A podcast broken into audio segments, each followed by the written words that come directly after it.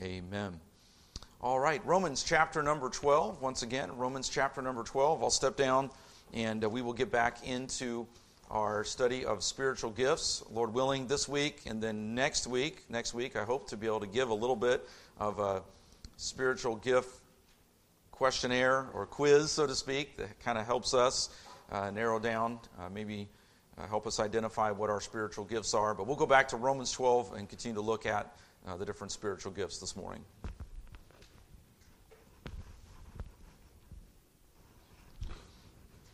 Oops. All right. I need to pull this back out here. So we have been in our study here through the different passages on spiritual gifts, and we have looked at, I need to get this plugged in, I did not plug this in yet. We have looked at temporary gifts. There we go. We have looked at temporary gifts in, in great detail, and I won't go back and review everything that we have talked about, uh, but uh, we identified when spiritual gifts are received at salvation and the four main passages that deal with these gifts. And then we spent uh, quite a bit of time looking at the temporary spiritual gifts, and especially uh, looking at the gift of tongues.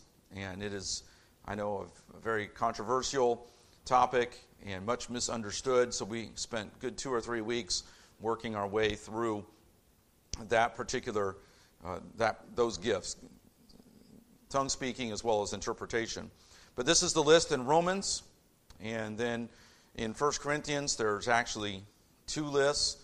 This is the first one, and then the second one, and then 1 Peter 4 really just summarizes the two categories the speaking gifts and the serving gifts. And then this chart here helps categorize them and uh, gives us a little bit more of an understanding of where these passages are found and what uh, gifts are listed there in those passages. So there's a lot. Whoops, this thing is going to fall down in it. We'll see if it if it lasts. Might have to take some weight off of that. Looks like it's going to keep sinking on me. I may be preaching on my knees or teaching on my knees here before too long. All right, now we have identified several of the gifts already, and for summary's sake, for review's sake, we once again have to understand the gifts of the Spirit, spiritual gifts, are to be used within the context of the local church. It's so important that God gift that we understand that God gifted us for the exercise of these spiritual gifts within the context of the local church for the edification of others, for evangelism, and uh, ultimately for, for service. So we spent some time looking at this particular uh, area of spiritual giftedness and uh, the fact that they are used in the church for God's glory ultimately, but for the edification of others, to build each other up, and for evangelization. We know that God is always active inside and outside the church. We must discern how He is active and ask Him to empower us to be part of those activities. God wants us to be willing. God wants us, uh, someone has said, the greatest ability is dependability, but have you heard the other phrase, the other saying? The greatest ability is availability, a willingness. And sometimes that's where it is the, the hardest, is that willingness to step out and to say, Lord, I, I, I sense that you may be directing me, or people have uh, asked me to serve in this area. I don't know if I can do it, but being willing to step out and then in that way, sometimes God shows us, God reveals to us. We find out, wow, I really enjoyed serving in that way. And God can use that. So, our availability, our willingness to be used of the Lord, and He is active, and we need to ask Him to empower us to be a part of those activities that He gives us opportunity to serve in in the church. The Apostle Paul reminds us our calling does not depend on who we are, what we have, and what we can do. God uses for His glory what we submit to Him. And then God is not limited by our personalities and our abilities. He often calls us to serve Him out of our weaknesses. And I think that's one of the good things about spiritual giftedness is our understanding that without Him, we are nothing. We cannot do these on our own. We try way too hard and we are way too confident and overconfident and self confident. And we are not depending upon the Lord like we should. God wants us to be in a state of weakness and dependence so that He can be glorified. And in our weakness, He is strong. We just uh, referenced that verse. So we serve out of humility, dependence, and trust.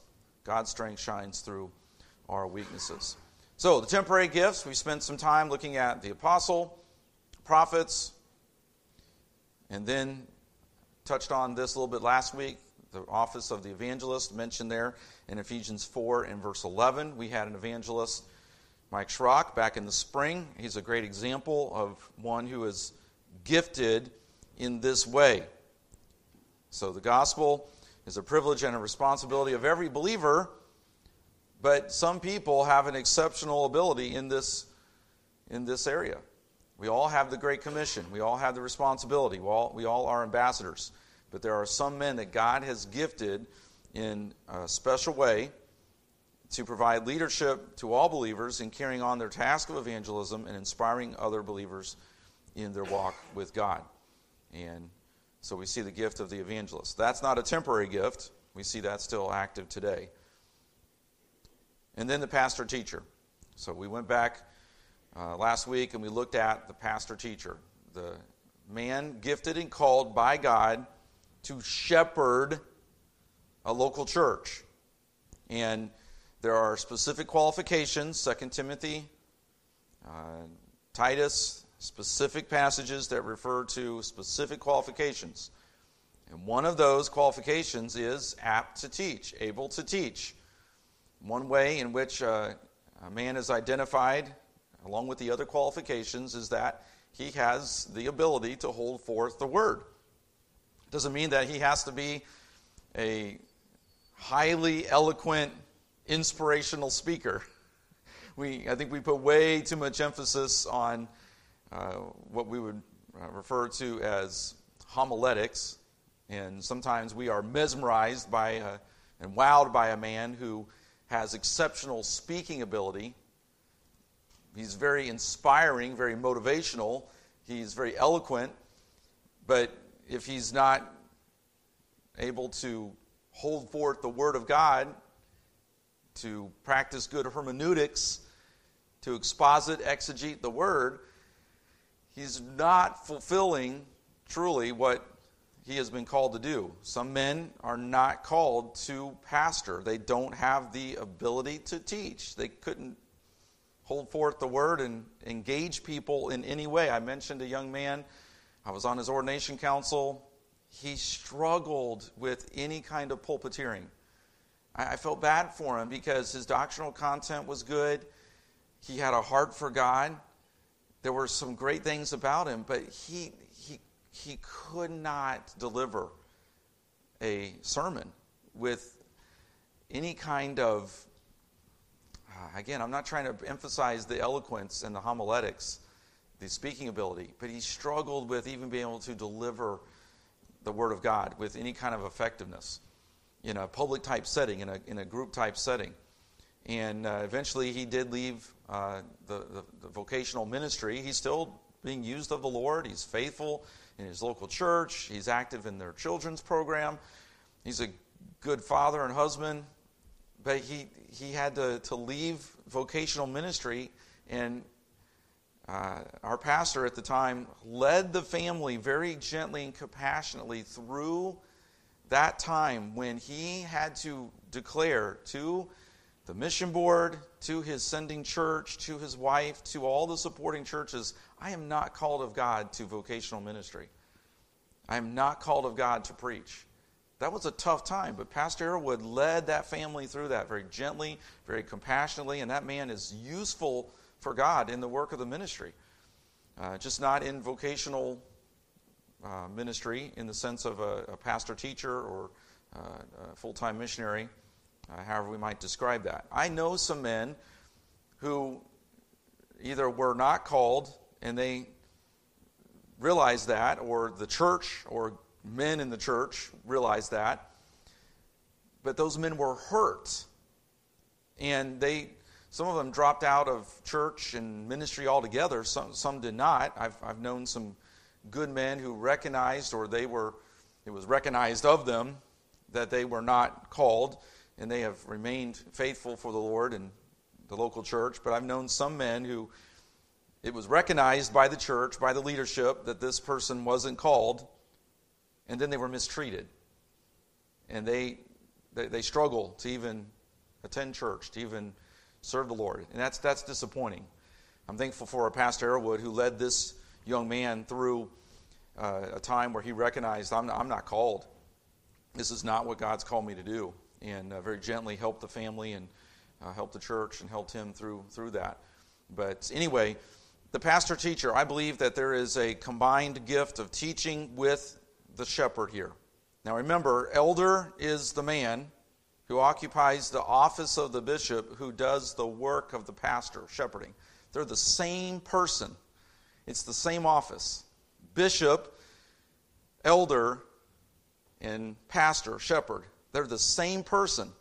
Elder refers to his experience, his um, you could say maybe authority, his qualification. And then bishop has to do with the office that he holds, and he does the work of shepherding. But a part of that is being able to preach the word, being able to teach the word. So we continue uh, in understanding this. I went, a little ahead of myself there on the slide uh, before I clicked on the slide. But then we see the pastor teacher the gift, the ability to clearly explain and interpret God's word. Beyond giving information, teaching allows people to deepen their relationship with God. So, the gift of teaching, okay? We talked a little bit about this last week. I'll go back, whoops. I'll go back and review this just a little bit again. But the gift of teaching can be outside the pastorate. There are men and women who are gifted in teaching. I used my wife as an example last week. She's gifted in teaching. She doesn't like teaching teenagers and adults. She's uh, more on the early childhood education, elementary. But we've known people who are gifted in teaching. They're not in the pastoral role, they're not gifted in called in that, but they have the ability to thrive as an instructor. I know specifically in the context of the local church, this involves the instruction of God's Word. But do we not have some gifted teachers right now instructing our young people? We, we have gifted teachers in our midst. They have opportunity, yes, in their vocation, teaching at a school, teaching at a college. Many of us have been blessed by having gifted teachers in our schools and uh, different places of education, whatever it might have been, as a mentor or whatever. But there are men and women who have the gift of teaching who are teaching in Sunday school classes, helping in ladies' ministries, deaf ministry, various ministries. They've been gifted by God in those areas. And they exercise that gift for the edification of others, for the explanation, the instruction of God's word, and obviously for God's glory and in the service of the Lord. Okay? So the pastor is also a teacher. He has the calling of God and he has the giftedness of teaching. And there's various abilities of speaking on that level, on that in, within that ability, that gift of teaching. But there are teachers. I'm thankful for Sunday school teachers, youth pastors. We could probably name people who were in the case of a youth pastor, I guess that would be the pastor teacher. But I can think of people in my life who were gifted in teaching who helped me in my walk with the Lord and gave me instruction from the Word of God. But there's an ability in teaching that goes even to the areas of education, um, again, ladies' ministries, things like that. Questions or comments here? Okay? One of the ways sometimes that people identify this gift is they are simply gifted with the ability to speak. And so someone says, Boy, you know, they can hold a conversation really well. Uh, sometimes it's, oh, kids. Kids just seem attract. They have a tender hand with, "Hey, have you thought about helping out in the Sunday school?" Or, "Would you mind leading this?" Sometimes it's they don't have anybody else and they substitute. And I've known people who step into a Sunday school, a children's ministry, a ladies' ministry, or some other ministry in the church, and all of a sudden it's like people start coming. They were really good. The kids really listened to them well. They had an ability to explain. They have a heart for the kids, and all of a sudden now, God's working. And then they get more opportunities and more opportunities. And I just love it when I see people develop their gifts like that, and they have opportunity to use them. And it's, it's, it's a blessing to, to watch. Obviously, it's a vital ministry of the body of Christ. And then exhortation. We spent some time on this last week. Exhortation. Let me get back here in my notes and let's go to Romans chapter number 12 and uh, verse number 8. And we're kind of catching up. I know some people, this is uh, the first time you've been here for our Sunday school hour, or it's been a while since you've uh, been able to be here, and uh, it's good to, good to have you here or to have you back again. But Romans 12, verse 8 Or he that exhorteth on exhortation. So, this is kind of a broad area, specific gift of exhorting. It overlaps with other gifts. Uh, I believe, Brian, you asked the question last Sunday about encouragement and exhortation. I would say encouragement is part of exhortation. I don't necessarily separate them as a separate gift. It seems to fall in line with exhortation, but exhortation seems to also at times be involved with the ministries or with the gifts of ministry, of helps, of giving, um, serving. So it, it does overlap. But it's an exceptional ability to encourage other people in their Christian life. In the book of Acts, who is the individual that we sometimes identify as the encourager, the exhorter. He worked with the Apostle Paul. Barnabas. Aren't we thankful for the Barnabases in our lives? The exhorters, the encouragers, who they just have that exceptional ability to come alongside and encourage others in their Christian life, in their Christian walk. Sometimes this is part of a, a pastor's uh, giftedness and, and calling. Sometimes it's not one of his strengths. But nevertheless, as a pastor, that is one of the things that uh, I have to do and try to do. But it's not a specific gift only for pastors or only for those in vocational ministry. Just a normal average church member could have this gift and finds it a joy to write cards, to find someone in the church who is a little down and be able to recognize that and to help them out, to pray with them. I've mentioned uh, a lady from our former ministry. She's with the Lord now. Her name was Mary Lee. When my dad was dying of cancer, weekly, she had a card in the mail to my dad. And they lived literally probably five minutes from, but they, she mailed a card almost weekly. Sometimes it'd be just a funny card. It'd be some dog with some funny looking face or, you know, some pig. it'd be a funny card but it would also be a serious card. I think of an Eric Miller in my life who has, has been an exhorter for me. He, I, I, would see him as a man who has the, the gift of exhortation. Just has been an encouragement. Letters to me in college, text messages, I mean, just on and on. You know people like that. Maybe you have seen yourself as just really enjoying, loving, and you find an exceptional joy in sending cards, going out your way for somebody, just an encouraging type of ministry. Continue to nurture that, continue to use that. We need more and more of that. In a culture, in a world today full of loneliness and discouragement and bad news and despondency and despair, we need exhorters. And there's all kinds of negativity. We don't have to go very far to find somebody complaining about something. It doesn't take much. We can find fault in everybody and ourselves within a matter of minutes. We can probably make a list of certain people and all their negative traits. Now, yes, are there areas that need correction? Sure. But exhortation often goes a long way toward helping with correction. We need encouragement, comfort, consolation, counsel. Have we not had to do some exhortation in uh, our church in recent days? And we'll continue to need this. We need comfort, consolation, counsel. All right, so we go on to word of wisdom and word of knowledge. I keep going too far here. There we go. So we come down to Romans 12, and uh, I'm sorry, now we go to 1 Corinthians 12. Excuse me. We were in Romans 12, exhortation. 1 Corinthians 12 now. So 1 Corinthians 12, in verse 28, we see this specific gift. And God has sent, set some in the church first apostles, secondarily prophets, thirdly teachers, after that miracles and gifts of healings, helps, governments, diversities of tongues. And then in verse number 8, backing up, for to one is given by the Spirit the word of wisdom, to another the word of knowledge by the same Spirit.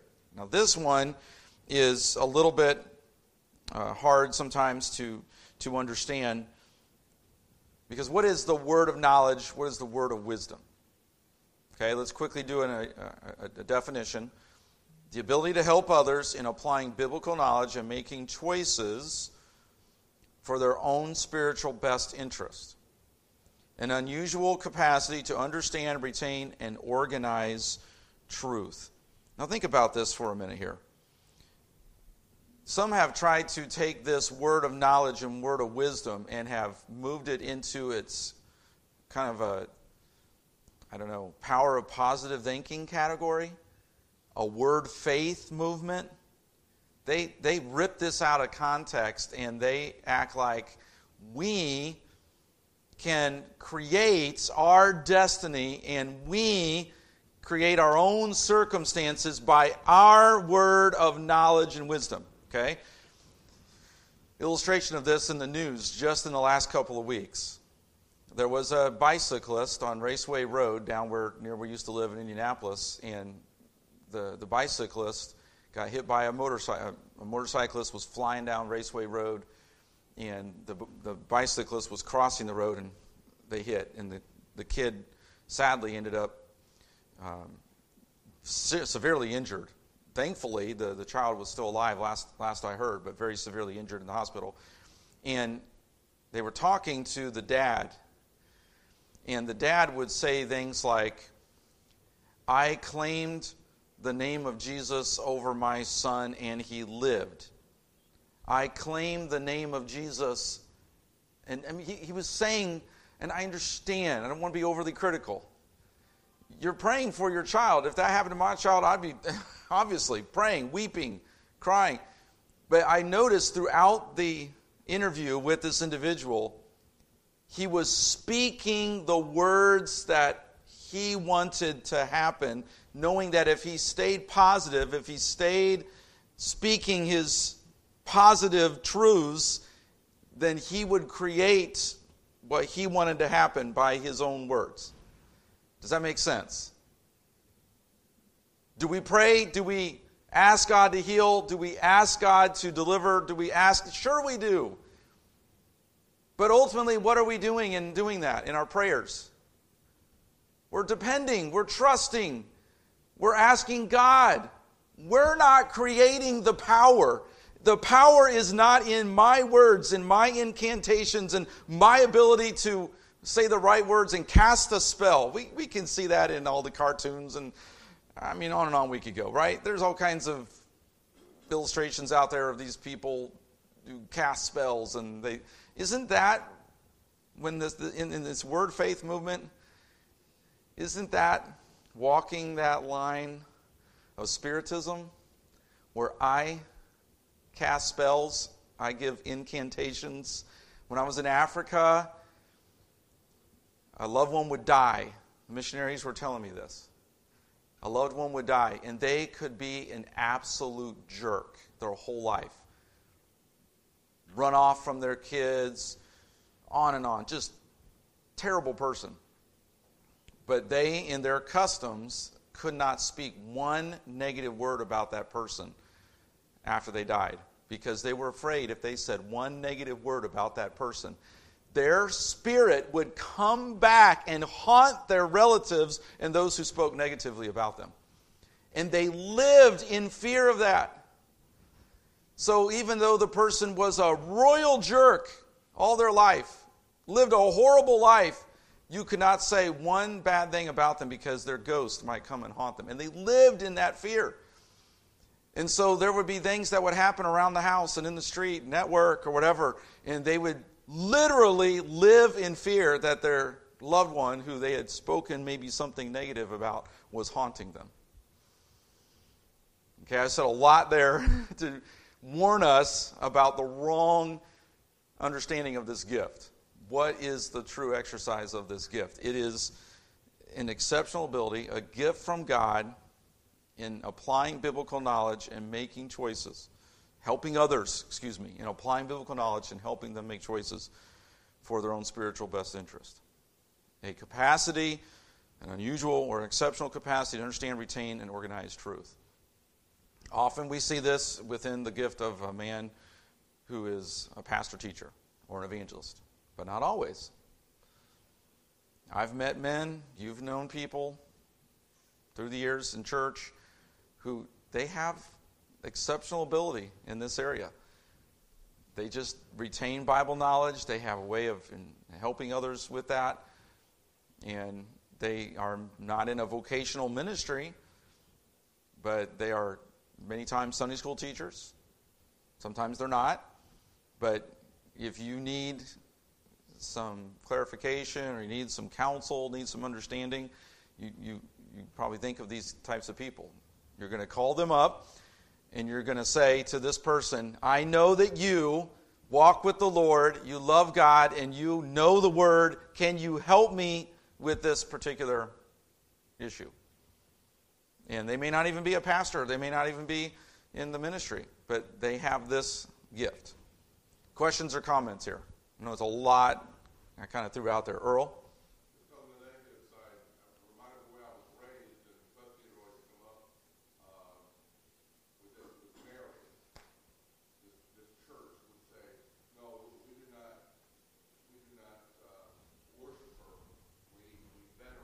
Venerate, yes, right.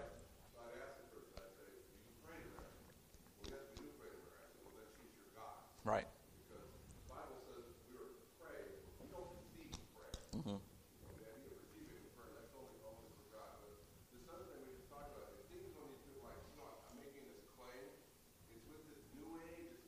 It is. Yeah, it is. Right. I like to think of this gift in the terms of a person who you know, they know the Word. They know the Word of God.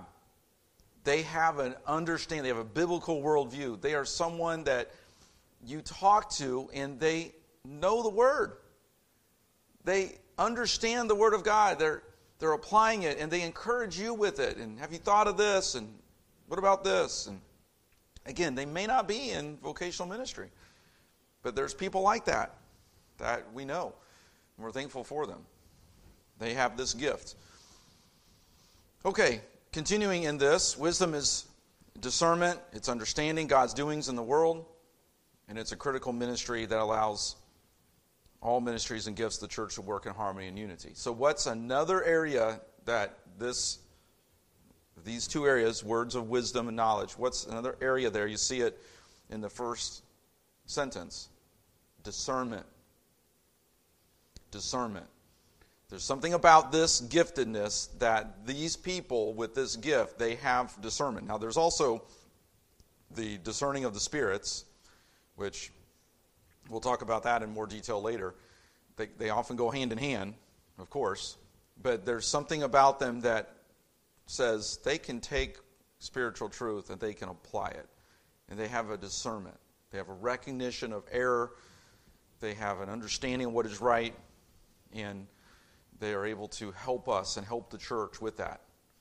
Um, many times it comes in areas of leadership deacons, obviously, pastor, but there's other men and women sometimes in the church that have a discernment. Do our wives not sometimes have some discernment that we don't recognize, men? Sometimes they sense things. I have been very careful when Kelly says, That lady gives me the heebie jeebies. Or that guy, eh, something about him. I, my ears peak up, my antenna goes up. Um, nine times out of ten, she's spot on, okay? Um, we, we, we, are thankful for discernment, and we need it in some. I mean, are we not bombarded with data and information? I mean, it's 24 7. We, can't, we carry around a data stream, information. We, we lack discernment. And we have more information to discern than we ever had, probably at any time in the world, with 24 7 news cycles and smartphones and constant bombardment with media. And yet it seems like discernment is greatly lacking. And we don't use a good spiritual filter. We really need uh, men and women gifted in this area. And of course, in leadership as well within the church, this is so important. All right? And then we'll go through these uh, fairly quickly here. And we are in 1 Corinthians 12. Let's look at verse 28. And we see down at the latter half of that verse helps governments, diversities of tongues. So we're looking at helps and governments. And then we go back to Romans chapter number 12. And we see this gift mentioned here. Verse 7 ministry. Let us wait on our ministering. And then we go down to verse 8 and we see giving. Let him do it with simplicity. And then we see mercy also in verse number 8. He that showeth mercy with cheerfulness. And then in verse 28 of 1 Corinthians 12. Okay?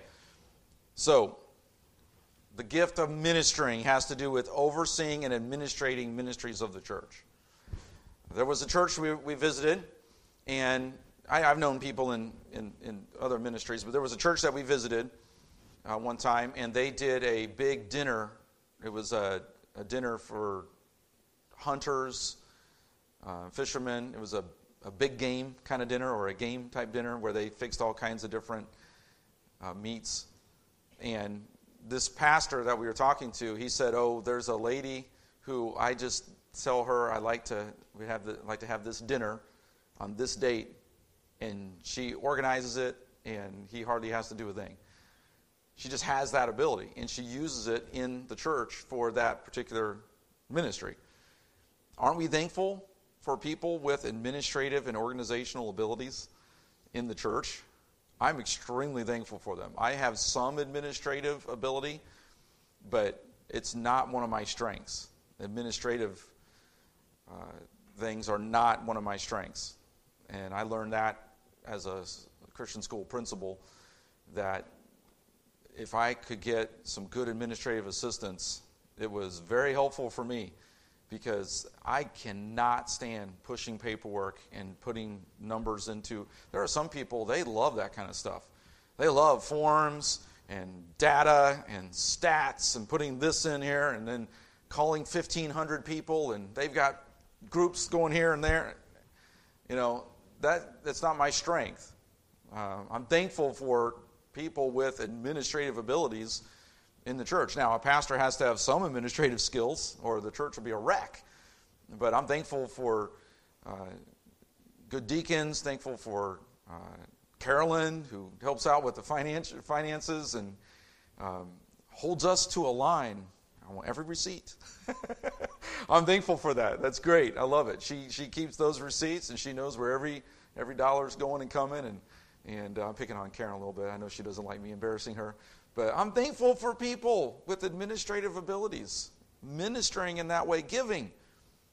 Isn't it incredible sometimes God's gifted people with finances and they don't show it off? They don't walk around with their Mr. T starter kit and all their bling and all their drip. And they make sure everybody knows when they're giving out their 50s and their hundreds, everybody's watching.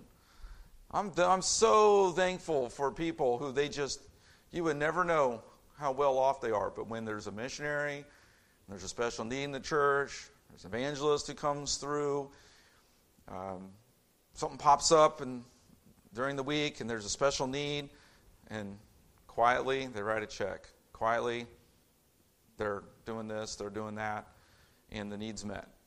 God's given them ability to make money. God's blessed them, and they're givers. And they are realizing that this life is temporary. And there's no U Haul behind them on the way to their funeral. They're not taking anything with them.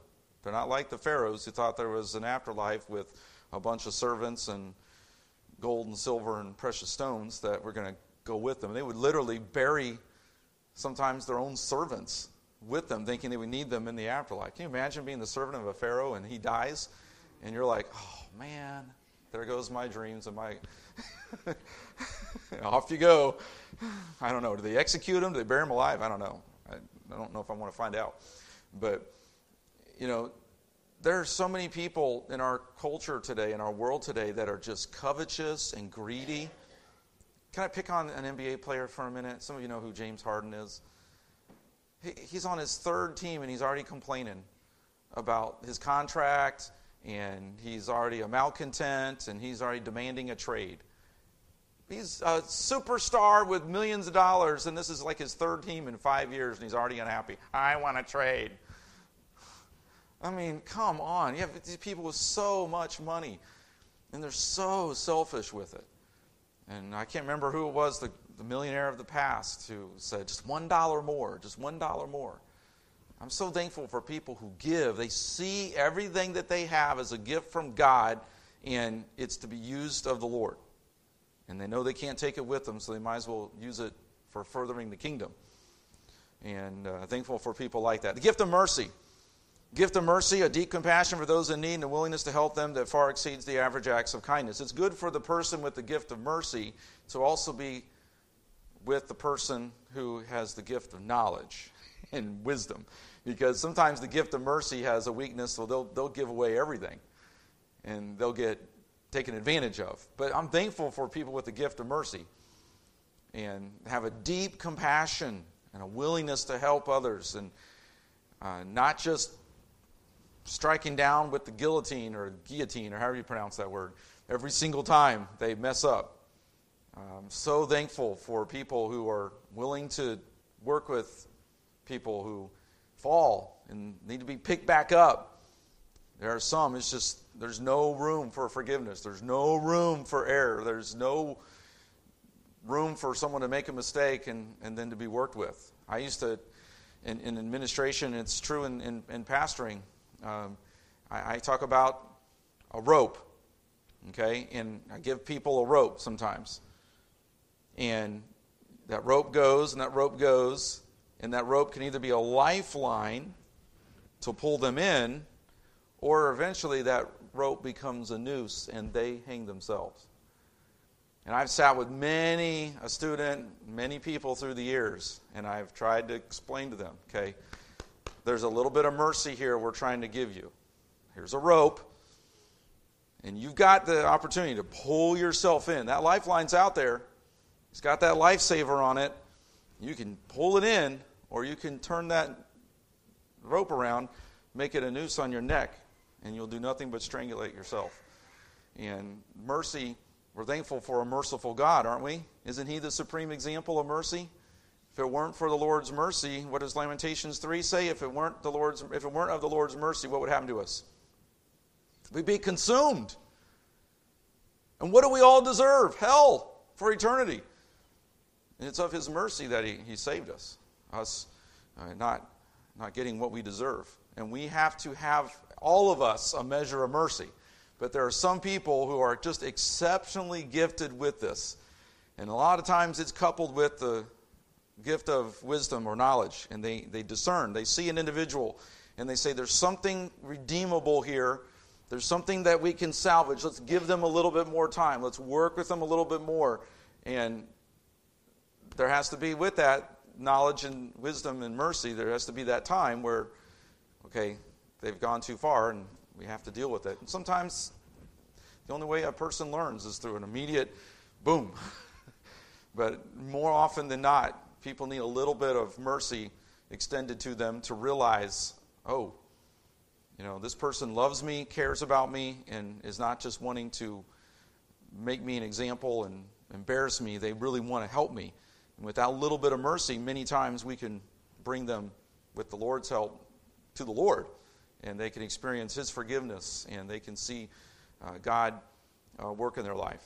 Paul, for as much as we know he had a passion and a zeal, think about what he did with John Mark, who left at the first missionary journey. And later on, he said, He is profitable to me for ministry.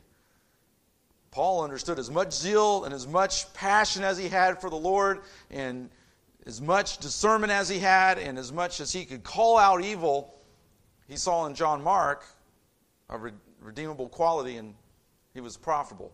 But then, who was it? Was it Diotrephes? Later? Um, correct me, Earl, if I'm wrong. Was it Diotrephes? Yeah. And he was like, boom. um, in second in First Corinthians, the, the, the individual being disciplined. Send them out of the church, give them over to the devil. There's mercy and there's knowledge discernment. And it's a hard balance sometimes. And then helping, an exceptional ability to come to the aid of others, supply a particular need at the right time and place. Often it's coupled with giving and mercy, a special ability to play a supporting role in a ministry without complaint. Oh, I'm so thankful for people like this. They just plug in, they just serve. Where can you use me? Where can I help? Need me to flip pancakes, scramble eggs? Need me to trim flowers, cut the lawn? Need me to take out the trash? Need me to whatever. They just plug in. They just get involved. They just and every time you turn around, they're picking up a chair, putting a table away, they're cleaning, they're they're doing something. And they don't need everybody to cheer them on, give them an award bring them up on, and thankful for times like that. We need to encourage people and thank them and praise them. We need to do that. We shouldn't be seeking that for ourselves, uh, especially the way our world does, always trying to get attention for everything. But people who are just welcome, or they're, they're, they're, they're willing, I, I should say, just to serve in the background. And if they get praise, great. If not, they know their treasure is in heaven. And uh, thankful for people like this. All right, we're basically out of time. Any questions or comments? We will finish this up and then, Lord willing, do a little uh, quiz questionnaire next week. Brian?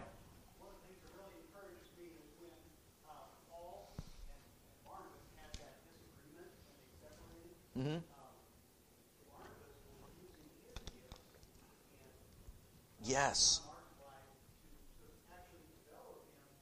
Yes. Yes. Yeah, they had a sharp disagreement. And Paul and Barnabas, they, we don't know exactly what all was said and done, but they had an obvious parting of the ways. God used both missionary groups. But yeah, Barnabas had an instrumental role in John Mark's life, and then there was that time where Paul said he's profitable to me. So we see the exercise of those gifts. Very good illustration. Thank you. Anything else? All right. Well, um, we'll close in prayer and then we'll get ready for the service. Thank you so much for being here this morning for the Sunday School Hour. Let's pray. Lord, thank you for helping us to uh, know and to understand our gifts. Lord, maybe we're sitting here and the Holy Spirit's working in our heart and we see an area where we should be plugged in and serving, or maybe we should be enhancing uh, our gift in the ministry and service. Uh, maybe, Lord, we are just sitting here humbled and thankful for opportunities you've given us to exercise our gifts and are praying for more opportunities. We pray the Lord you will continue to minister to our church family, continue to minister to the Rumbas.